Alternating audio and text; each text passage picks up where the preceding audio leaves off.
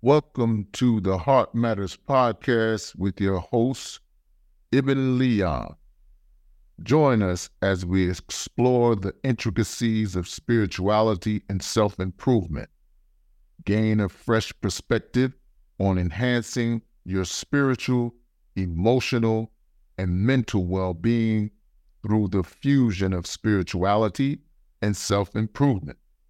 Enjoy Ibn's engaging conversations with guests from diverse backgrounds.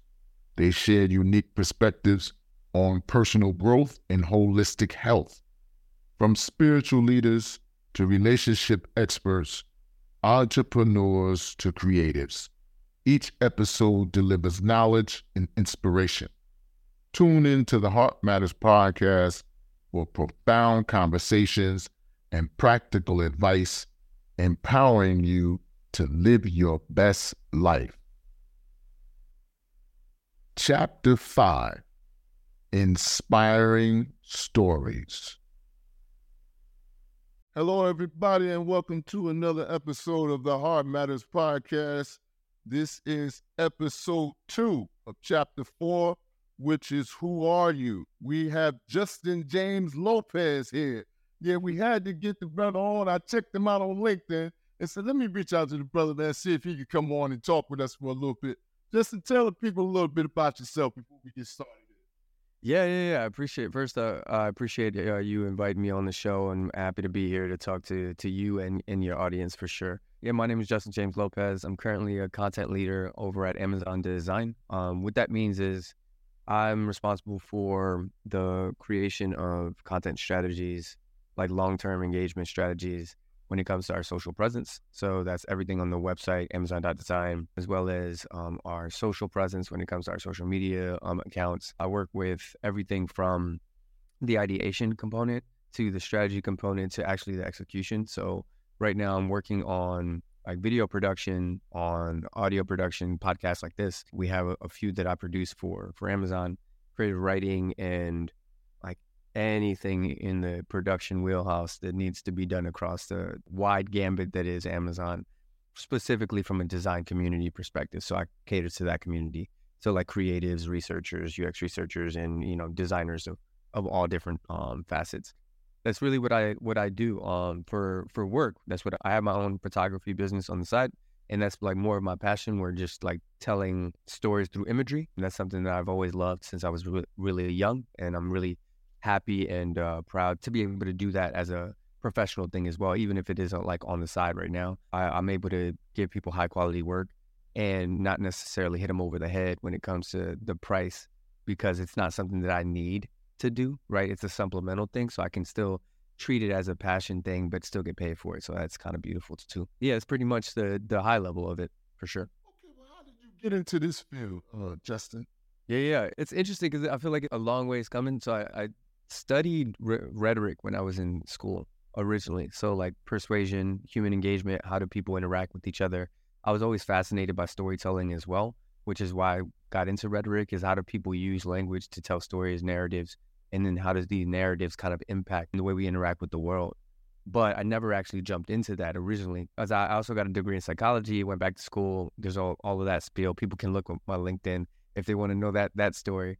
But uh, what ended up happening is I, I grew up in a space where I didn't we didn't really have many resources. My family didn't have a lot of money. So me going to college was a big deal. Right? I was the first one to go to college. But with that also came the idea of me not realizing that I didn't really have a blueprint. I thought it was gonna be I thought all I did, needed to do was follow the path in front of me and it was just gonna happen, right? Like I'm like, oh well this is what you do. You go to college and then, you know, people give you a job and that you that you want and then you go get money and then you can do just because nobody taught me anything about financial literacy, about like really anything about anything. The only thing I knew is you got to go to school. If you don't go to school, then you're either selling drugs or you, you know, you're doing stupid, stupid stuff on the street. You end up going to jail or dead. Like that's literally the only thing that I was taught growing up. So for me, I was like, all right, just listen to what you're being told. Listen to, you know, the path in front of you. And that's all I did. Had no plan coming out of college. Like zero plan coming out of college. So I ended up just taking the first job that they offered me, and it was originally it was in sales. I think I started in sales like years back, right out of college. Took a couple internships, and just was like, well, I'm I'm persuasive. I'm I study psychology and persuasion. I'm really good at sales. But I hated it. I hated the inauthenticity of it. Not not a shot at any salespeople that are listening. Uh, I'm sure you guys are great, but I couldn't do it without you know feeling like it was inauthentic for me. And then I moved into business development, which is more like business to business sales, and shifted that. And it really was just people, um, me randomly networking with people and meeting people in the world, and then them going, "Hey, I think you you'd be good at this," and I was like, "I'll give it a shot," right? And there's gonna be a trend here, right? It's like me, like I'll give it a shot, like why not, right? And then me getting pretty good at certain things. Then I from there I moved to so I moved to Atlanta for the sales role. Then I moved to Texas for business development. And in Texas I met somebody else that was like, you know what, actually you might your your empathy might do well in HR. And I was like, I don't know how that works out, but let's figure it out. So I gave that a shot, interviewed, got got a job, ended up getting a job at like these these are big name companies too. Like I don't I'm like I'm not trying to name drop or anything, but like I'm just like doing all of the things, following the path. But I hated every single one of these roles. And what I kept doing is on the side, like this entire time on the side, I'm I'm working on my photography, like pictures, small cameras. I didn't have a lot of money at the time, so just like Polaroids, things like that. But I love the idea of still still image images and that create the creativity that comes with that. So I was doing that, doing photos for people, just like helping people with different projects, leaning in as far as like podcasts, stuff like that, just like literally whatever I can do. Because I was one, I'm one of those people that I don't like being asked a question I don't know. Even if it's a space that I'm like, I have no idea what it is, I'm like, I don't like the idea of there being knowledge that now I'm aware of that I don't know. So I'm like, now I'm aware of it. I'm going to go learn some stuff about this so I can have a competent conversation about it at least. I don't need to be an expert, but I want to be able to contribute to the conversation. So that's what ended up happening. I'm just like learning all these spaces. And then I start to lean more heavily into this creative space. But at this point, I'm deeper in my career. Nobody cares. Everyone just looks at your resume. Nobody understands like you know your value is really just like what's on paper. So luckily, I got you know I ended up coming to Amazon. I'm, I'm out in Seattle now, so I came came to Amazon, came here for that HR space years ago, and then about three years ago, three and a half years ago, I met um, an amazing leader here at Amazon who needed some help with some some work with. He was a design leader. He was working on in my current space, my current role, my my team that I'm on right now. And he was like, "Hey, if you want, you can help out on the side, you know." And basically, the same thing I was doing outside of Amazon, I was able to help out on the side inside of Amazon. And that was like one of the really, really deep steps, the big steps that I took. Because after that, it, like I started to get so much more knowledge because I'm doing it at work with all of these amazing people it's not like people that need help that have no idea what they're doing. It's people that need like assistance that are experts. So now I'm just downloading so much information. And then what ends up happening is they need more help. I can't provide it. So I we're at a catch 22. I hit him with the ultimatum. I was like, listen, I, at this point, if I keep helping you, I'm eventually going to drop the ball on, on what I get paid for to do, like get paid to do here. And that's not, that can't happen because I'm the pe- person that people lean on. I ain't got nobody to lean on. Right. And in so many words, that's kind of what I was letting him know. So he was like, all right, that's cool. And I thought that was the end of the conversation. He ends up coming back and going, well, what if this was what you got paid to do? And I was like, well, let's talk about it. Right. And then we ended up coming to an agreement. Uh, he gave me an offer to transfer over to his team officially in like this creative producer role. And then, then I just kind of developed from there. People left the company, people moved to different roles and I was like stagnant in this space, still kind of building.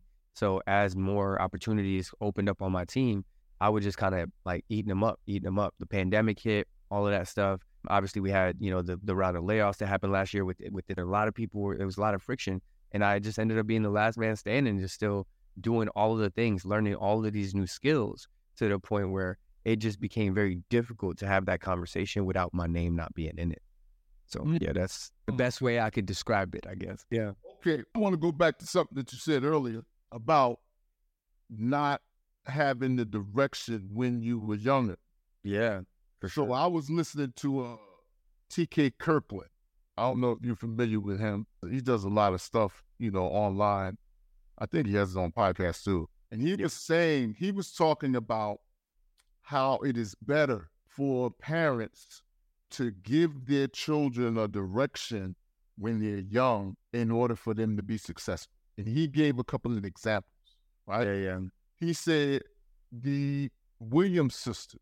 Their father instilled in them this direction. Look, you're going to be the best tennis players in the world, right? When they were babies. And he just kept drilling that in them. And they became that, right? Yeah. And then he talked about Tiger Woods, the same thing. His father, look, you're gonna be the number one golf player in the world. You know what I'm saying? And he was like, he was like four years old or something, five years old on the Merv Griffin show. Yeah. You know, but but he what TK was saying is it is better to give the children a direction while they're young that they can see and keep drilling that to them so they can envision it. Mm. You know, so why do you think that a lot of parents don't do that with their kids?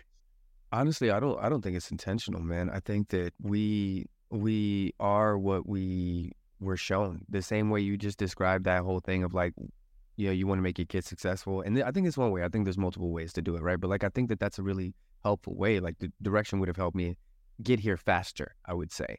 It took me a lot longer and a lot more convoluted path to get here, but I think that when it comes to that question, the same way that successful kids generally have this kind of connective tissue of they had some type of direction in in in their whether it's their parents or just their their ecosystem where they were growing up that the same thing is true for for them you know either at some point someone in might have been their grandparents decided hey this is something missing. Like for me uh, you know i have a child myself like that's what i'm instilling with my with my son. I'm giving him that those guardrails. I call them guardrails right? I'm not i'm not giving him a i'm not saying run in that direction. I'm saying hey here here are the ways here's the space that you can play in that's going to give you all of the things you need to decide how to how to be successful. Because there is that that one space right? Where you you be super specific like you're going to be this this is what I'm manifesting for you is you're going to be the best baseball player ever, the best basketball player ever, right? And that's that's one space, right?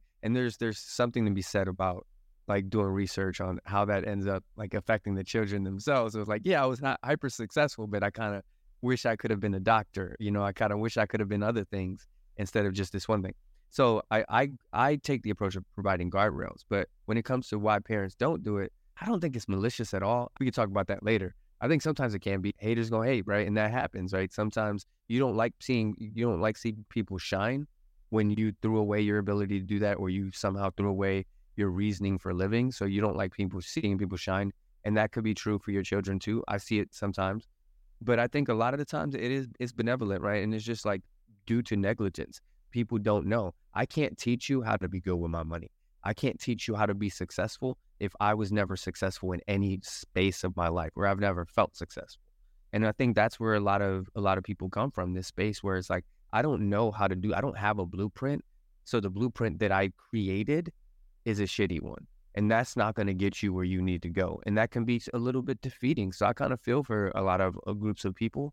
I do think that it'd be easier to to just kind of have that conversation, which my my father had that conversation with me, right? Like my father is a very confident man. He's from he you know he's from um, South America. He came up here into the U.S. and that's how he met my mom. But he didn't go to college. He didn't you know he worked really hard. My whole life he was like working multiple jobs just to like make sure we were straight. And I had a father, so I wasn't really knocking it because a lot of my friends didn't. So I remember when I got to college, this was the first time that I admitted that I was like had imposter syndrome. It's first my first experience with imposter syndrome. I had, you know, and I turned to my pops and I was like, what do what do I do? It's also the first time I ever interacted with white people, but we can talk about that later. So so like I was like, I, I'm surrounded by all these kids that are coming from this high. I went to a really, really elite school. Luckily, luckily I got in, you know, scholarship, all of that stuff. So I, my parents, you know, didn't have to worry about, you know, the money for it. But what ended up happening is I was the first time I was had culture shock. And the first time that I realized that there are people that grew up with more resources and efficiency than me. So I asked him, I said, hey, what do I do? I, I don't feel like safe here. I don't feel comfortable here. And, and that's saying a lot because I feel comfortable with gunshots and all this other stuff, but I don't feel comfortable in this space. Like I feel really uncomfortable. And bro, his face, he like I remember he like paused for a second and, and he usually always like fires off response. And I'm like, yeah, not necessarily. I mean, I study how words but yeah, and, you know, and it gets real funny. But like, you know, people have that you know, they're like, why did you study this? And I'm like, honestly, because I was taking my father's advice. I was always really good. I had this gift of gab. And I was like, okay, well, how do I make it something that that people want, right? Why am I why am I here, right? If if I was super socially awkward, I wouldn't be able to be on this podcast, right? Like, so it's like if I could if I couldn't talk about my story, then the story means nothing, and that's kind of what I fell in love with that storytelling, that aspect of how do we tell stories. But for for me, that's all I needed, right? And and my parents, they didn't do a lot of direction on the front end, which is why I kind of went in all these directions. But I think that that's the the long winded answer to your question is I think sometimes, you know, sometimes it could be male, uh, malevolent, but I think a lot of times it's just people don't know what they don't know, man. And they have no idea. They just want to see their kids happy and they don't understand the long term effects of of temporary happiness without a long term strategy to actually be content in life. Because happiness is a fleeting emotion, and we're we're try, we tend to optimize for this fleeting emotion instead of looking for long term strategies on how to have a content life. And that's just kind of the way I look at it. Mm. Okay. All right. Well, we yeah, because you you gave me some. We got to cut into some things. Uh-huh. First, before we get out of here, we definitely got to talk about this because I went to the bio, and I, you know, I we got to go through this criminology and this. Uh, yeah, yeah, yeah, for sure. Ask you about book by this individual named Richard Rohr, and he wrote a book called Adam's Return. Okay. And in this book, he talks about how men should reinstitute the initiation process for their sons. Mm. And he he in this book, I'm not going to try to explain the whole book, but in this book, he talks about the difference between a mature man and an immature man, right? Yeah. And he he boils it down all to all to the the the men who are not raised with this initiation process going into manhood, mm-hmm. right? So, what what do you think about that?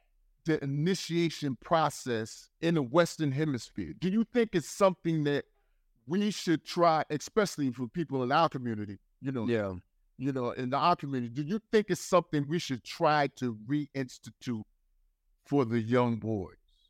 I do. I think structure is important, right? Like my like for for me, I have with all of the chaos that I was existing in growing up, one thing that my parents did really well is they they created and and eh, honestly, it could have been just accidental because they were like, "Man, this kid, he's he's all over the place. Like, we need to do something."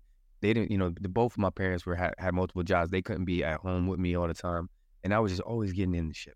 They put me in football, and I I wasn't super great at football, but we went to a couple championships, won a couple, um, not states, but we we did really well in that too. They put me in martial arts as well, and I'm still a martial artist to this day. I've trained in like multiple martial arts, and like the thing is that structure really helped me mentally, right? Having that structure um, in life like really helped me. And I think that that's where that initiation process come from comes in, in, into play when it comes. It doesn't have to be all of that, but it's like that idea of like coming to coming of age as a man. Like, what does that mean? and having structure around what does that mean, where you can have structured milestones so that when you get to certain places, you know, it's the same thing we do with our education system, right? Like if you re- if you're not reading at a third grade level, you're not going third grade, right? If you're not knocking these things out, and now I'm not saying we should do it like education because I have my own bone to pick with the way our education system is set up, but I like the idea of setting milestones for development so we can understand when people are underdeveloped and when people are overdeveloped and how to help everyone along the, the way so that at the end of the journey, everyone's at a certain level so that we are playing in the same playground, right? Instead of putting all of the kids in the same playground with a bunch of different developmental issues and then hoping for the best, right? like, mm. like that's not, that's what we're currently doing. We're just taking a bunch of people and uh, I, and I see it even in adulthood. I'm like, even in corporate America, I'm surrounded by a lot of people that have their own set of social issues own set of developmental issues, emotional development issues, and we're all pretending like none of us have issues. We're all pretending like everyone's okay, and we're all pretending like we're all perfect, and no one actually develops. So then you you have the people that have naturally matured in their own spaces, or however you want to describe it, that are now rising to the cream of the crop, that are rising up, and it's very easy for us to you know to recognize each other, we're recognizing when there's an imposter in the room. And the thing is, it makes it easier to do that when you have the blueprint, like I talked about before, the blueprint to actually get to that space. And I think that we we have a duty to do that as well. Like as we develop, as we know, like you say, you you knew better, you do better, right? Well, we can't necessarily go back and teach ourselves, but we can teach the next generation. And I think it is really selfish when we don't, right? So when it comes to your question about the initiation, I think it's really helpful to create that structure for the next generation, specifically for young men, and especially young men of color um, that come from these types of space, like spaces where I grew up, because we're not given the same socialization process as everyone else. I was raised, I wasn't really necessarily raised on love initially. I was raised on survival, right? And now that helps a lot when it comes to my mental strength, but I had a lot of catching up to do when it came to my emotional maturity. Mm. And and that's something like we need to talk about that. As men as men, we're not allowed to do that. And I think that as a part of this initiation process, all of these things, aspects of what it really means to be a man, need to be incorporated into that, right? Not this, eh, and it's a buzzword now, the idea of toxic masculinity, because I think like any masculinity at this point in time, with, you know, I want to say within the last five years, just being masculine in general has been turned into being toxically masculine. Like if just be just showing any type of masculine energy, so eh, which is again, we don't need to talk about that, but I like for me, what I mean is like to be truly masculine is to to balance the the masculine and feminine energies in ourselves. Mm-hmm. And how do we teach that to the next generation? Because we're not being taught that. We're being taught to be, you know, boys don't cry. We're still being taught these things. That is stunting our growth, specifically as men, more specifically as black and brown men. I think mm. that is really hurting us for sure. Okay, well, how did you how did you do the work for the uh, emotional maturity? What what what did you do? What was your process? Yeah. So one, I went to therapy as one, and then I realized therapy wasn't working. I wanted to very like really really quickly clear that up. I it wasn't working for me because I think therapy was was is not built for our type of problems. I think that that's something can be fixed. Like you know, if, if you start to do more research, you know, and as they're you know as um, therapists are being you know start studying their psychology and whatever, they can start to learn different like different spaces of life. I think that they have one approach, and it's like oh, did you have enough love growing up, right?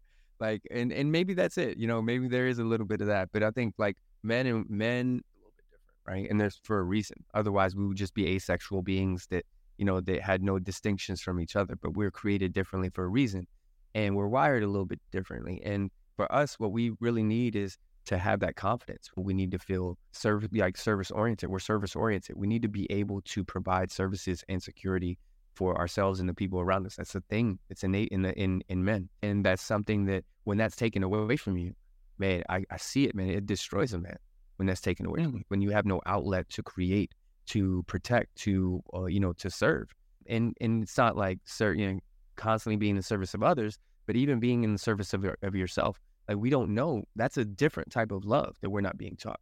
So one, I went to therapy, and I learned that there's there's a lot of spaces that I wasn't aware of but I realized the the one thing that I realized was that was I had a lot of triggers, man. It was a lot of things that were triggering me, and I, I didn't understand what was happening. Like I, you know, the only thing I knew how to describe was being frustrated. And if I wasn't frustrated, then I was okay, right? I never really used the word happy. I noticed that I wasn't using the word happy. I was either frustrated or angry or okay. Mm-hmm. Those are the only thing way, and we call them like I went back to school and I studied human development and organizational psychology and human development. And in that, I've specifically focused on social emotional learning and emotional intelligence based research. So what I was doing, and, and the reason why is because I was reading all these, I started reading all these books like emotional intelligence, um, the social emotional learner, all of these other books. Like I got a list of a bunch of lists of, of books of that I just started, I re- reading research papers from the 90s all the way through to, you know, 2000 and, you know, 15, 16. Um, and I started to just really like delve, delve into all of these concepts that I never really understood and things that were describing the experiences that I was having. And I didn't realize that other people were experiencing these things. And I think that that empathy, that's when my empathy started to develop. I started to realize, one, we keep things inside because we think we're the only ones having this experience, right? Where we think that we we're having an esoteric experience when in reality everyone is experiencing the same thing all at once. And I think that that's when I started to be comfortable with vulnerability. And you know the beautiful thing about that was, man, when I started being comfortable with vulnerability, I started to unlock different levels in my friendships, specifically with my my male friends, like my other ma- male friends. Like I started to unlock so many different levels to our friendship when I was be able to be vulnerable with myself with them, right? You know, at first they would joke, and I would just be like, "Nah, but I'm serious. Like I'm feeling some type of way about this. Or, you know, we don't, you know, we don't need necessarily talk about it now. Or hey, you know, I'm not having the best day right now. I'm, you know, instead of always saying I'm okay or yeah, you know, how's your day? It's going great. And it's like it's not going great. I'm having a pretty shitty day today, right? And it's like being able to talk through that, allow them to be able to talk through that, and it, it gave us this safe space, this psychologically safe space, and that is what I realized I needed from the very beginning. It wasn't necessarily love. It wasn't necessarily all of that. I needed a psychologically safe space to feel like I can take my armor off and be myself, look in the mirror and see my own reflection and we're not allowed to do that. And what I started to do is I started to provide that for my friends. I started to provide that for everyone that comes into contact with me. When people want to spend time with me, they don't really understand why. It's like I create a space where it's okay to just be you. I'm not here to judge you, man. I'm not here to, you know, tell you. you know, now, granted, I'm gonna give you my opinion on things. I was like, hey, maybe maybe that wasn't the best choice, but at the end of the day, I understand that humans are having humans human experiences, and none of us have it figured out. And once we do that, that vulnerability became so natural to me that it allowed everyone else around me to just feel like they can take a breath. And that breath is the best breath you ever gonna take. Let me unpack this. Yeah, yeah. How did it go over initially? Honestly, about the same as the experience I had with my therapist, yo. Except the difference was, uh, one, I wasn't trying to like shrink them or anything like that. I literally was, would just start with me, like, "Hey, yo, I'm I'm not having the best day," and they would joke because you know joking is one of our mechanisms for self you know for for it's a self defense mechanism right? Where we we use jokes and humor to deflect from having to deal with real things. And that's something especially when you come from like the harder air the harder the area you grew up in the more survival you were raised in the funnier you are right? The more shit you've been through the funnier you are. And and what's interesting is when I started to, because I knew that, because like I came from similar spaces, and even here, like working in corporate America, my friends are a little bit different, right? They don't necessarily all come from the same type of environment that I grew up in, but they had their own, you know, rough patches and all of that. And I don't like comparative suffering. And I think that was a really helpful thing for me in developing my my relationships is you don't have to have the same experience to understand what hurt feels like, to understand what grief feels like, to understand what loss feels like, to understand what feeling left out feels like. It, it might look different in how I learned the lesson, but I still learned the lesson same as you. And that is where I started, where I was like, I get, that's why I used to use words like, yeah, yeah, I, like I get it, we joking, but I'm being serious right now. Like, can we be serious for a second? And sometimes we weren't, you know, we weren't ready to be serious, and that's okay. I'd be like, all right, look, we'll talk about it later. But for me, it was the consistency, right? And the, the persistence and the consistency was what mattered because people start to realize, because you never know. At first, it feels like prying. Well, you're not used to people talking to you about yourself, about what you're feeling. Like now, I straight up, at this point in time, fast forward years, I'll just straight up ask my friends. I actually did this. Uh, I was visiting some friends in LA like three weeks ago. And I straight up, before we got into anything, you know, before we went to happy hour, grabbed any drinks, anything, got in the car, and I said, "Hey, how's y'all mental, man? Like how y'all, how's y'all mental health? Like how y'all feeling?" And um, because they know who I am, they were like, "Honestly, you know, some of these things been bothering me. You know, this is this is a little bit rough, but I, I feel really good about the overall outcome. Like I think it's gonna be all right in in the long run." And I was like, "Bet." And we were just kind of talking about it. But I think you you'd be surprised. You can see it on people's faces when they don't usually get that, or when they're away from you or away from those spaces. You know, whether it's our friends group, because I don't think it's just me now. I think all of my friends are, are like that now. But when we're away from our friend, our core friend, friends group, you realize when people don't have that. Because when they come back, they're like, you know what? Yeah, we can go. In, we can go in to to you know to the the the brunch in a second. I, I do want to finish this conversation. That's how you know people don't get that that often. But that's those are relationships that really matter because those are relationships with the people don't really want anything from you, man. They just want you, and that's beautiful. Wow. Wow. All right. Well, look, what I want to go back to the martial arts thing. What's your uh What's your favorite martial arts discipline? What's your favorite? Yeah, yeah, yeah. I think uh, so. Uh, there's gonna be a lot of people who are gonna be upset by my answer here. So I gotta go. Man, I started in boxing when I was really young. It was my my father was a boxer when he you know, when he was a kid, and I love the combination of range attacks, close attacks, and also just kind of playing this kind of like master level chess with your opponent. Um, another one that I've been recently getting into that I think is really cool and probably going to be an obsession soon is jujitsu, Brazilian jiu-jitsu. That's something that, man, you got to be next level masochistic to do that because all you do is just get destroyed. Like I'm pretty sure your entire career as a martial artist, if you're Brazilian jiu-jitsu, you just got to get used to failing. But I love that lesson. Is it's a lesson in humility, right? But if I had to pick short answer, Muay Thai, and then boxing is a close second for sure. All right, let's talk about this criminology and psychology and pathology. What what what what was this? What brought this on? Man, all right. The real answer is I man, there was a lot going on in my head, man. I didn't understand. And I kept going back to what my dad was talking about. It's like, yo, just go get good at, go get great at things. And this is the first time going to college was the first time I didn't have a set curriculum, right? Where people were like, you got to go to this class at this time because that's what you got to do to graduate. Like my my uh, professors, my counselor, my you know, my, all of that were providing guidance I'm like, what do you want to do? What do you want to learn? The first time people were asking me what I wanted to learn. So I, mean, I was like, I don't even know how to make that decision. So I kept going back to what my pop says, like, yo, go find something you're, you're good at and go be great at it. And necessarily, I didn't necessarily think I was good at this. I think I actually took the opposite approach for this. I took one thing that I thought I was really good at, right? It was communication, get the gab, using words, persuasion, all of that stuff. And then I was like, okay, I didn't smoke or drink or anything like that or party, and uh, you know, at that point in my life at all. So I was like, I got. So she went back to school and then got like an associate's degree. And so she was like, you can't do none of this stuff if you don't got dope ass grades. So I was like, all right, bet. So all of these things, every minute of my day is almost planned. And then I get to college and they're like, well, you don't have to do sports to be here because I got an academic scholarship. So they were like, just go learn. And I was like, man, all right, I'm doing this this one degree, and I still have all of these classes that I could take, and they paying for it. I'm not paying for it, right? So it's like I might as well take advantage of that. So I, the one thing I realized is like, man, everyone in my neighborhood, everyone I grew up with is screwed up in the head. I'm kind of screwed up in the head, right? And I'm just really good at pretending like I'm not. So I was like, I need to figure this out. So I started to I, my my core psychology course. It was just like base level prerequisite. Everybody's got to take psychology. I took psychology, really liked it. And then I decided to take a developmental psychology course. Took that.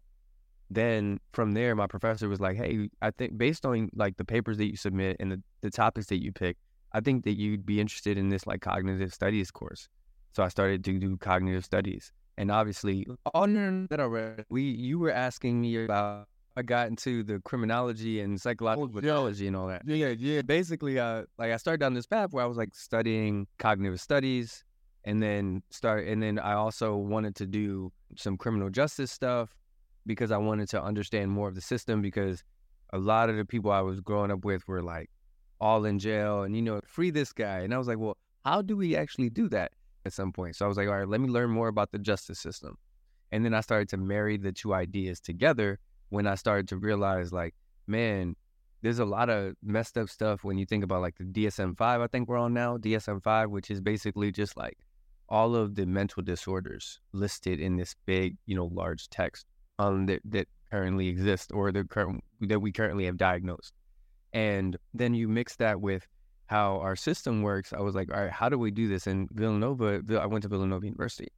They have this amazing multidisciplinary uh, program where you can kind of just like marry a bunch of different ideas together and then come out with, you know, whatever, you know, whatever that blend looks like. For me, it was like looking at psychology and then looking at this kind of criminal, you know, criminology, criminal justice space, and then understanding how the human mind works when it's not working. And that's where the like uh, psychological pathology came in. And I ended up spending a lot of time at like maximum Graterford the Graterford maximum security prisons outside of Philadelphia, you know, studying serial killers, studying, you know, like just interviewing these folks. And it was part of this restorative justice program that we were doing and this like project and research project that I was working on. But I get to I got to meet with all of these really interesting people is the way I describe it. that weren't that dissimilar to you and me, man. And that's I think that was the scariest part is when you really look at it and like the apples to apples and the bones to bones. They they were pretty similar, and I think that that was what was really scary for me. So I dove deeper into to really understand like what happens when you push the human mind to a place that it doesn't understand itself. It becomes a different ver- like version of itself that's scary to even itself. And I really, really was enthralled by that idea of like, but what it also did is it provided me that again empathy, right, for other people instead of just judging people, just trying to understand what's going on with you. I guess the number one thing you're gonna hear hear me say, like we get into a disagreement, especially if it's like not an obvious disagreement. Like we we talking about something and all of a sudden you're triggered by something. I'll pause. I do it with my son. I do it with my friends. I do it with you know my partner. I'm like, is everything all right? Like like what are we actually talking about right now? And and, and I'm okay with being the one that's like I'm confused. Like now I'm I'm confused. It's not about you. Like you probably are being very clear. I'm confused right now because uh, I thought I think we're talking about this, but it feels like we're talking about something else. And if you want to talk about something else, let's talk about it. When you isolate the individual for so long, it breaks eventually. And those broken people, man, it's scary to interact. Yeah. All right, man. We got to. I got to ask you the question of the chapter. Got yeah, yeah, for sure. Got to ask you the question: What you look like, what your job is, how much money you have, yeah, or sexual prowess. I want you okay. to eliminate those yeah. things and tell me who Justin James Lopez is. I actually spent quite a bit, of time thinking about this. I think it's pretty simple for me. I define myself as a very dangerous person that has learned through years of introspection, research, and education to control myself emotionally, physically, and mentally, psychologically, so that I can keep a handle on the level of destruction that I'm capable of. And I the reason why I think that's important is because I don't think there's any vir- anything virtuous about being a person that's kind when kindness is all you know, right?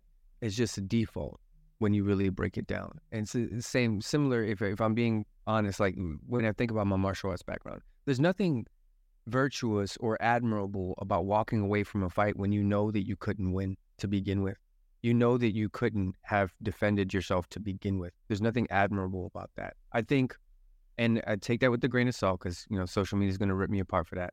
I think what I mean by that is when you are capable of massive amount of destruction and you choose peace, there's, that's, there's power in that. There's a lot of power in that. And I think that that's where a lot of people miss the mark. And that's how I define myself. I define myself, define myself in, in all of these spaces, right? Like I've spent a lot of time studying psychology and how the human mind works, right? I'm capable of massive amount of destruction when it comes to being, you know, my, my physicality, but also like manipulate mental manipulation, all of this stuff.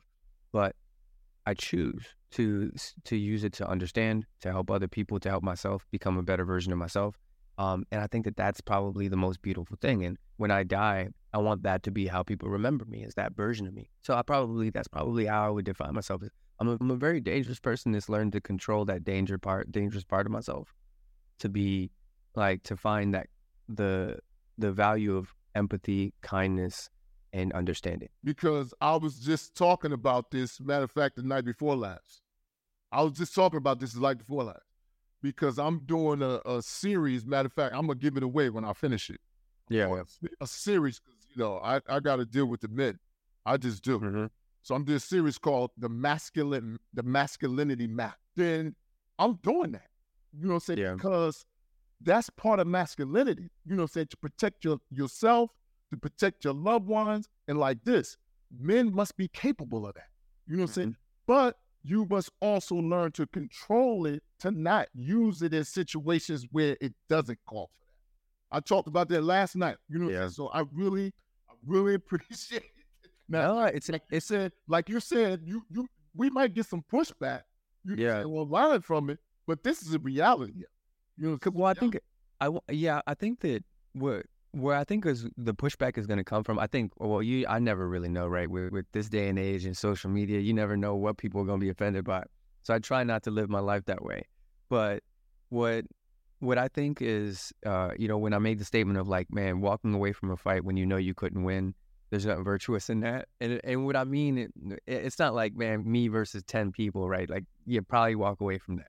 but what I'm saying is like when you know that you have no capabilities in this space, you never develop yourself to be able to make a different choice. So the reason why I say that because there's there's something that I studied when I was back in my undergrad is, is this idea I think it's called consequential consequential consequentialism. Man, that's a hard word to say. Consequentialism. There it is. Nailed it. And the idea of behind this in philosophy, the philosophy behind it is that we like our virtue is based on our decisions, like the about the the types of choices that we can make. So when you remove decisions and choices from a person, and you say like uh, we, it's it's a philosophical debate that we had where it's like if someone has a gun to your head and you tell you to do something, do you actually have free will? The answer is yes to me, right? But, but it's a philosophy course, so people were like, no, there's a gun to your head. I'm like, well, no, you can still decide whatever you decide. You just have to be okay with the consequences of that decision. And that's where consequen- consequentialism comes in. This idea of make a decision. There's these decisions, these choices we make are powerful.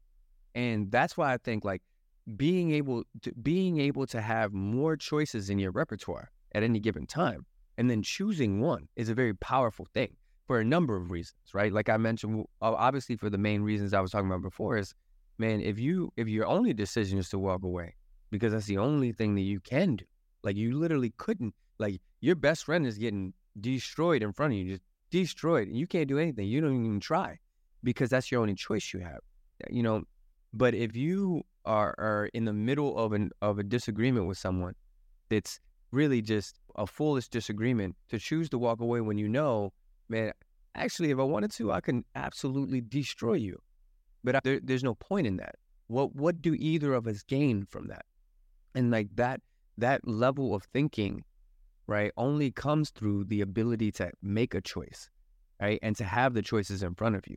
But a lot of people remove their choices by the by the previous choices they made. If you make me, you know, like if I never studied martial arts and, and that internal discipline, I wouldn't even have the choice, you know, to try to defend myself. I wouldn't even know how, right, where to start, right. But now I have the choice, and when you have the choice, you realize I realize that people don't start fights when they know how to fight, right you know your capabilities and limitations, you usually aren't the person that instigates a situation to get further into, you know, the negative space.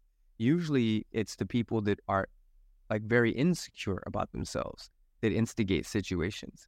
And that's another la- layer of why we should introduce those those choices back into ourselves, right? And why we should be developing ourselves, sharpening our minds, sharpening our bodies, being disciplined in all these spaces because it gives you as many choices as you could possibly need without falling into this paradox of choice where it's like I'm not going to make a decision. So I admire that. I would love to to pick his brain for however long I have on that mm. for sure. Okay, if you could choose one book that everyone should read, what would it be and why? Yeah, uh, The Alchemist by Paulo Coelho. I'm familiar with it. Yeah, I read this book. So that that came right out. So, uh, man, it's a, such a short read. If if you haven't read it, if anyone else like the listeners haven't read it, definitely go check it out. It's, it's on Audible as well. But that book is self-explanatory. But I read it at least once or twice a year, right? And not because I didn't comprehend it, because every time I read it, I gain something new about the story. I think ultimately the book is about uh, understanding that sometimes the things that you need are right in front of you, but you'll never be able to appreciate them without the journey that it takes to get to gain them, right? And that's like the high level. I think the low, the lower, the deeper level is you can really be whatever you want to do. You can be whatever you want to be if you're willing to, to, to, you know, break yourself down and build yourself back up. You can be whatever you want to be, and that's a, an amazing book. Yeah.